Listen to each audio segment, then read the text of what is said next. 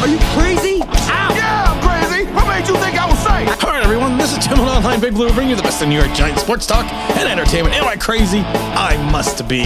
Because not only do I do a live stream, then I jump back on the mic and I do another video. Why? Because that's how much I love the New York Giants. That's how much I love everyone that follows this channel. And that's just the way it is. We got a lot to talk about today. We got to talk about Darius Slayton restructuring his contract. We got to talk about the Leonard Williams contract situation and what it really means.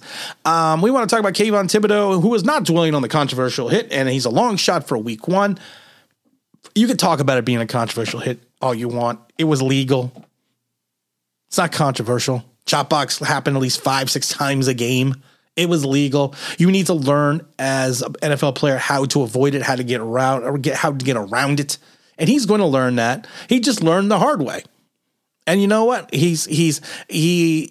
Am I going to sit there and am I going to uh, be upset that he is not going to be there against the Titans? Of course I am. If Kayvon can't play, but you know what? One game is not a career. One game is not a ten year career. It's one game in the grand scheme of things, and we're playing long ball and we're playing long ball with the Giants right now. And if you look at the Leonard Williams contracts decision, Schoen had been protecting that con that that cap space, like I've said it before, like it was his his his firstborn child. He was trying to keep that 2023 cap space to a minimum because of the fact that he knew he was going to have to rebuild this team at a time. So he was reluctant to push the money. So what do the Giants have to do to get under the cap? So uh, Leonard's new cap number after the restructure is 15.3 instead of 27.3. His cap number now for 2023 is 32.2 instead of 26.3. And now, even though we added on a voidable dead year in his contract, it's $6 million cap number in 2024, even though there really is no contract because it's a voidable year.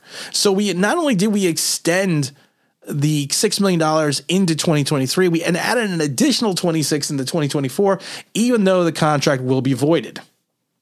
Yikes. It's a situation that you look at is is a deal that had to be done. We went from 5 million over the cap uh, to about 6.7 under the cap um, I always thought that Dory Jackson was going to be another guy they're gonna they were going to go after, but why? If you have six million dollars in operational cap space, it's not a huge number, but it's not a bad number. So I would not be restructuring our future whatsoever right now for the likes of Adoree Jackson and Leonard Williams, unless you have to go out and sign up a player to due to injury. But like I said, that is a big number to carry. This Leonard Williams contract is going to haunt us for for at least 2023. I've said it before, I hated the signing.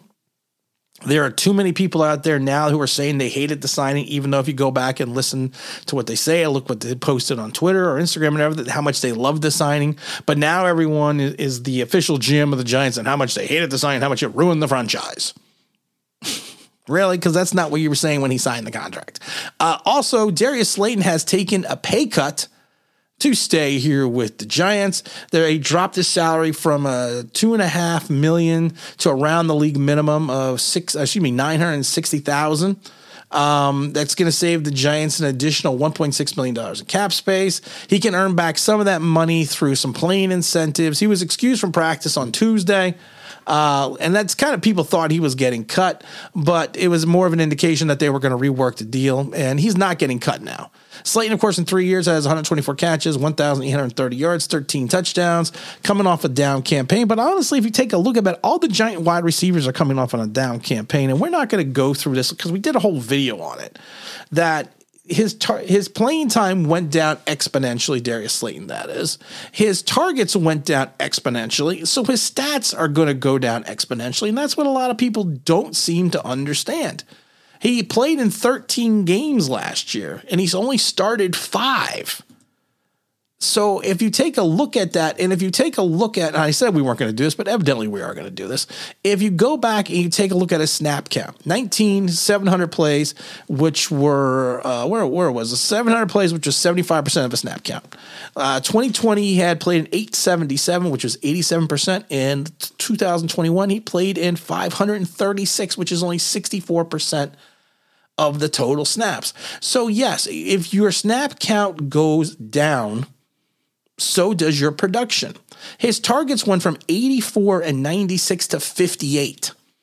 Once again, if your targets go down, so does your production. Now, people will also point out that his catch his, catch percentage went from 57 to 52 to 44.8. I blame that a lot on poor ball, uh, poor ball placement. We've talked about this. You throw your wide receivers open, you create a window, and accuracy it does not just have a it does not just have a percentage number attached to it. Accuracy also equates to proper ball placement. And you had some core, bad quarterbacks the last six seven games of the season, so of course his stats are going to go down. So everyone's stats went down, including Daniel Jones's, but the only person to blame is Darius Slayton. Does anyone see the lunacy in that?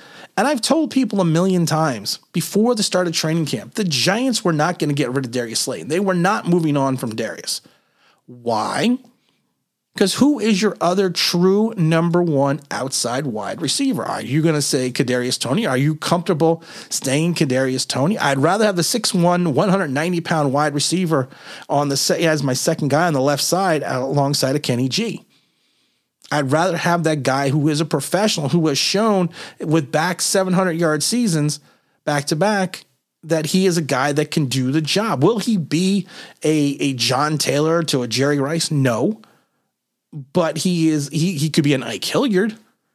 You know, he could be a Lionel he could be a Lionel Manuel. Hell, he could be an Ernest Gray.